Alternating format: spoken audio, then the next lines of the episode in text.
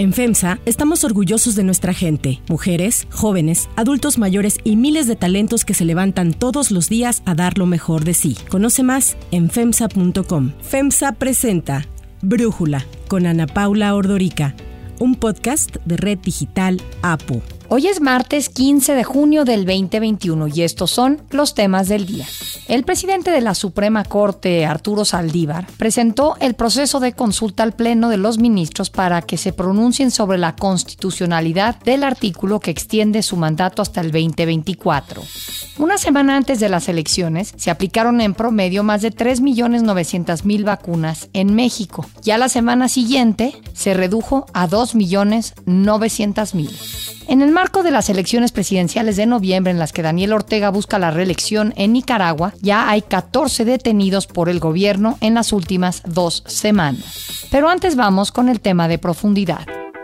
En México hay un nuevo debate desatado por el presidente Andrés Manuel López Obrador después de las elecciones intermedias. Es por las aspiraciones de las clases medias, a quienes ha tachado de egoístas y así las ha criticado. Lo que quiere es ser como los de arriba y encaramarse lo más que se pueda. Son partidarios de que el que no tranza no avanza. Para López Obrador, esta clase media no tiene escrúpulos morales porque le da la espalda a los demás y es partidaria de gobiernos corruptos. Hay que sacar a millones de mexicanos de la pobreza y que se coloquen en la clase media, pero sin la mentalidad egoísta, con la doctrina del humanismo. Una clase media fraterna, no individualizada, que eso es lo que hizo la política neoliberal. Desde la semana pasada, tras conocerse el descalabro de Morena en la Ciudad de México, que había sido el gran bastión de ese partido y donde ahora solo mantendrá siete alcaldías contra las nueve que quedan en manos de la oposición del PRI, PAN y PRD, el presidente dijo que la ciudad se movió hacia el conservadurismo. Consideró que la campaña de desprestigio en contra del gobierno federal y su proyecto de transformación influyó en el voto en la ciudad. Se creyeron lo de el populismo,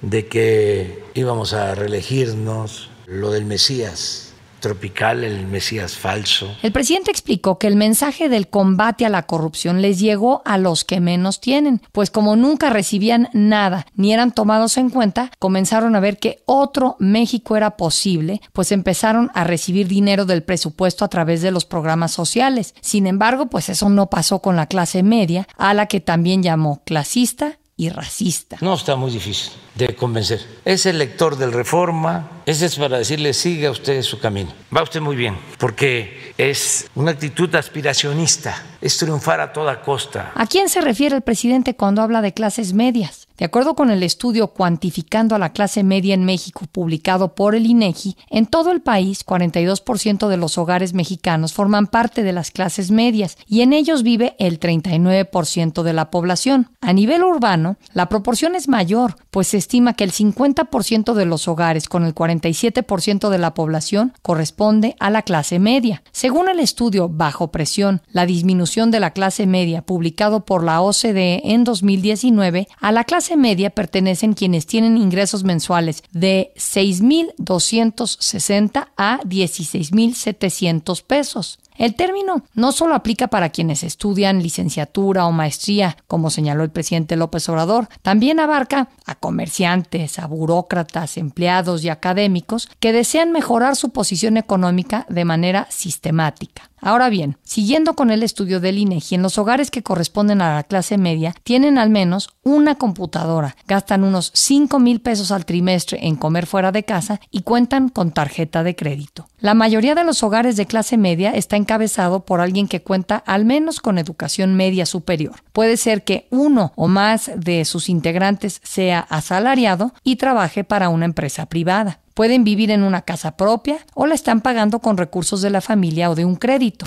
El análisis.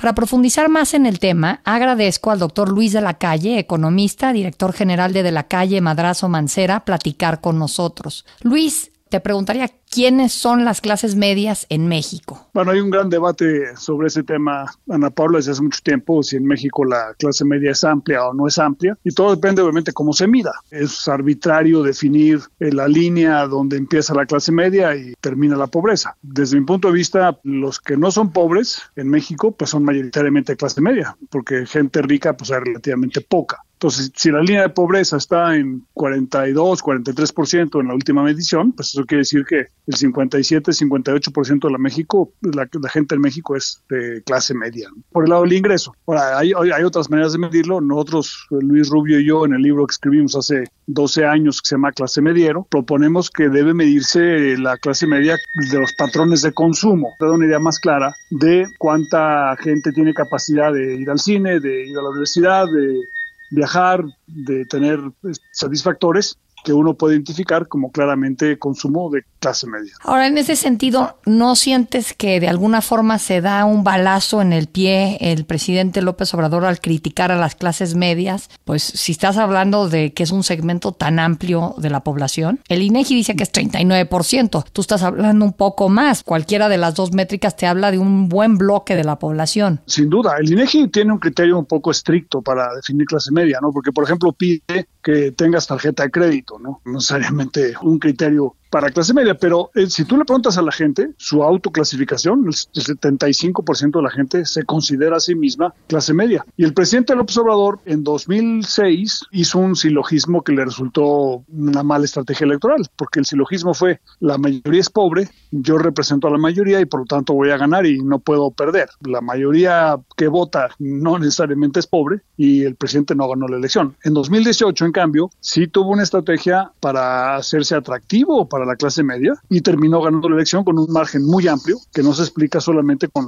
el voto de los pobres. Entonces el presidente sí se da un balazo en el pie, como dices, si eh, argumenta que eh, la clase media votó contra él, porque eso implicaría que pues en una elección futura podría tener un resultado incluso más negativo. Sí, y bueno, esta connotación de que la clase media, por tener aspiraciones, es clasista y es racista, ¿es una buena descripción de las clases medias mexicanas? Bueno, yo consideraría que la abrumadora mayoría de los mexicanos son gente que busca el bien de los demás. Esta idea, por ejemplo, que tienen algunos analistas que dicen los pobres se vuelven criminales porque están en una situación de pobreza, yo siempre he rechazado eso tajantemente porque es falso, pero también hay que rechazar porque son las mismas personas que dicen que la clase media es muy pequeña, que no existe, esta idea de que la clase media es producto del que la gente abusa de los demás, que es un poco el mensaje del presidente. Eso para la mayoría de la gente no es cierto. Hay grupos de gente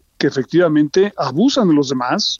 Yo escribí un libro el año pasado que se llama de la Extorsión, que precisamente señala que hay grupos de criminales, de burócratas, de gente del sector privado que abusan de los demás y los extorsionan, pero no son la mayoría, son la eh, abrumadora minoría y la labor del gobierno, según los, la gente de clase media que tiene aspiraciones de mejorar, es que el gobierno cree condiciones para que ese tipo de extorsión no suceda. Entonces creo que el presidente se equivoca ahí al categorizar a la gente de clase media como si fuera moralmente corrupta o moralmente no me merezca aspirar a una mejor vida. Porque hay que estar a favor de los pobres, pero en contra de la pobreza. Me acuerdo cuando sacaron este libro Luis Rubio y tú, no me acuerdo exacto la fecha, pero tú nos acabas de decir 12 años. Lo hicieron pues un poco como demostrando que de alguna forma México estaba volviéndose un país más desarrollado, eh, que el Telecan estaba teniendo efectos positivos, incluso ahí hablaban, me acuerdo, de cómo la gente estaba poniéndole nombres distintos a sus hijos, tomando en cuenta pues esta integración con Estados Unidos, cómo avanzaban más en sus estudios estos clase medieros. Yo lo leí como que era algo muy positivo, producto del desarrollo, el que la clase media en México estuviera acaparando, digamos, a un mayor porcentaje de la población. Primero preguntarte si fue así y qué ha pasado con la clase media de entonces a la fecha. Sin duda fue así. Nosotros escribimos ese libro en 2009, eh, en medio de la crisis, una crisis eh, económica y financiera muy fuerte, una pandemia, y lo publicamos en 2010.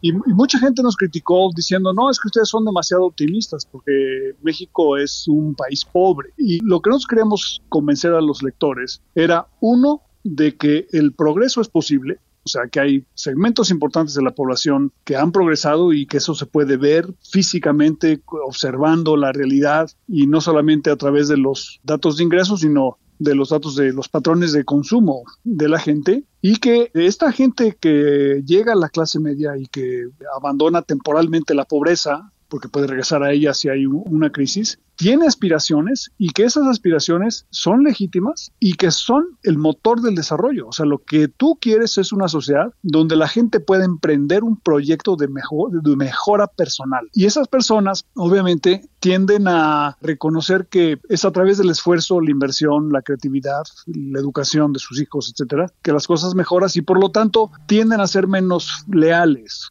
con los partidos políticos y los, y los políticos porque no le asignan a los políticos su progreso material, sino a sus propios esfuerzos. Entonces, digamos, al político no le gusta mucho el hecho de que el clase mediero escoja, porque así como escoge comprar una u otra cosa, puede también escoger un político u otro, un partido u otro, y entonces darle, digamos, una riqueza más interesante a una sociedad que tiene opciones. Luis de la Calle, muchísimas gracias por eh, darnos tu análisis y platicar con nosotros. Unifin es un orgulloso impulsor del talento y los empresarios hechos en México. Brindamos asesoría y soluciones financieras para llevar a tu empresa al siguiente nivel. Unifin presentó el análisis. Unifin, poder para tu negocio.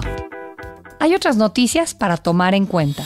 1 consulta en la Corte. El ministro Arturo Saldívar, presidente de la Suprema Corte, inició el proceso de consulta extraordinaria para que los ministros fijen una postura en torno a la aprobación del artículo decimotercero transitorio que extiende su mandato dos años más. Saldívar señala que esa aprobación ha sido muy criticada y ha sido muy cuestionada. Por ello, pidió a los ministros de la Corte responder cinco preguntas para determinar si es constitucional la extensión de su mandato y si no lo es, cuál es la determinación que el Pleno debe adoptar. La solicitud ya fue aceptada ayer mismo y se asignó el proyecto al ministro José Fernando Franco González para que sea discutido por el Pleno entre julio y agosto. Ayer el presidente López Obrador así opinó sobre el tema. Que es muy difícil que lo apoyen, ojalá y me equivoque, porque la mayoría de los ministros fueron puestos en el antiguo régimen, con libertad, con autonomía, que el Poder Judicial decida. Si siguen dominando los mismos, no hay esperanza. Así declaro.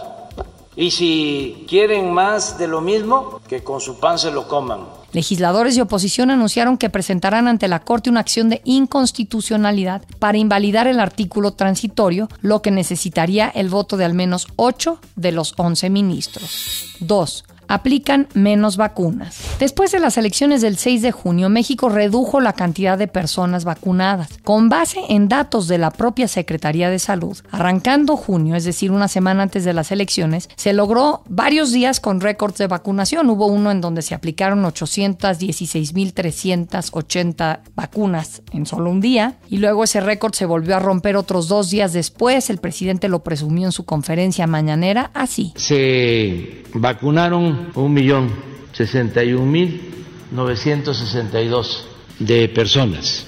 Es eh, cifra récord. Y así explicó el por qué más personas estaban siendo vacunadas. Porque se ampliaron brigadas y además se está vacunando a gente más joven y se pueden mover. Incluso el 19 de mayo, López Obrador anunció que la vacunación contra la COVID-19 a personas de 40 a 49 años en México comenzaría en julio, pero ocho días después, cuando faltaban 10 días para las elecciones, el gobierno habilitó anticipadamente la página de registro para vacunarse para personas de esas edades. Con base en los datos de la Secretaría de Salud en la semana previa a las elecciones, se aplicaron más de 3.900.000 vacunas en el país un promedio de 567.760 dosis al día. Sin embargo, la semana después de las elecciones la vacunación cayó. Ahora se aplicaron 417.800 en promedio al día. Para Brújula, este es el comentario de Javier Tello, médico y analista de políticas en salud pública. Súbitamente llegamos de nuevo a niveles de 100.000 o 200.000 dosis aplicadas. Independientemente de que esto hace ver como que el esfuerzo era meramente cosmético, hay que decirlo así,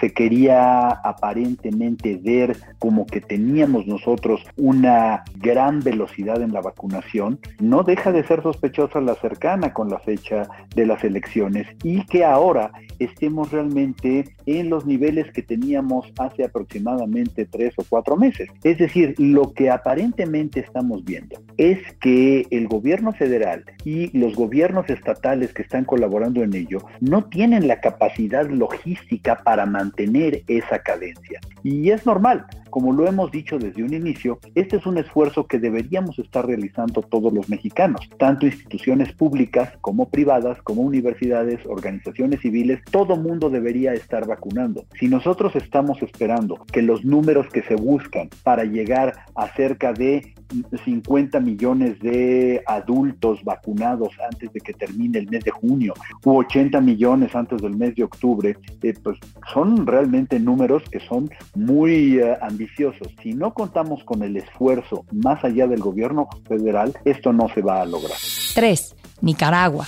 En Nicaragua ya son 14 los detenidos por la policía en las últimas dos semanas, cuatro precandidatos presidenciales, dos excombatientes sandinistas y ocho líderes opositores al gobierno del presidente Daniel Ortega y de su esposa Rosario Murillo. Las detenciones son parte de la escalada de represión contra la oposición en el marco de las elecciones presidenciales de noviembre próximo en las que Daniel Ortega, quien lleva 14 años en el poder, buscará la reelección. Entre los detenidos están los históricos exguerrilleros sandinistas Dora María Telles y el general retirado Hugo Torres, ex amigo de Ortega, quien antes de la detención grabó un video en el que aseguró que el presidente traicionó sus principios. Hace 46 años arriesgué la vida para sacar de la cárcel a Daniel Ortega y a otros compañeros presos políticos. Pero así es la vida, así son las vueltas de la vida y los que una vez acogieron principios en favor de la justicia, en favor de la libertad, hoy los han traicionado. También fueron detenidas Tamara Dávila y Suyen Barahona, integrantes del partido UNAMOS, formado por disidentes del partido oficial, además de su compañera Ana Vigil. Este video saldría en caso me, me detienen ilegalmente y quiero dejarlo dicho, lo que ya he dicho en otros momentos, seguimos en la lucha,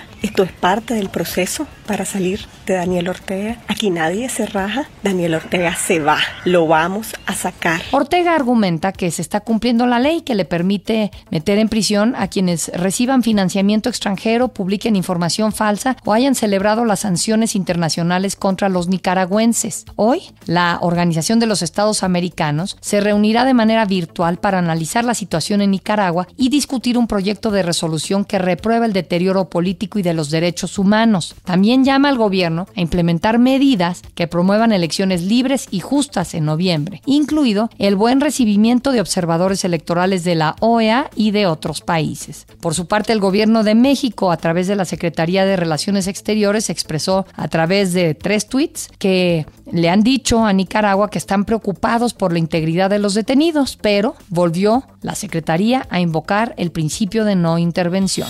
Yo soy Ana Paula Ordorica, Brújula lo produce Batseba En la redacción Elizabeth Rangel, en la coordinación Christopher Chimal y en la edición Omar Lozano. Yo los espero mañana con la información más importante del día. Oxo, Farmacias ISA, Cruz Verde, Oxo Gas, Coca-Cola FEMSA, Invera, Torrey y PTM son algunas de las muchas empresas que crean más de 245 mil empleos tan solo en México y generan valor como parte de FEMSA. FEMSA presentó Brújula con Ana Paula Ordorica, un podcast de Red Digital APO.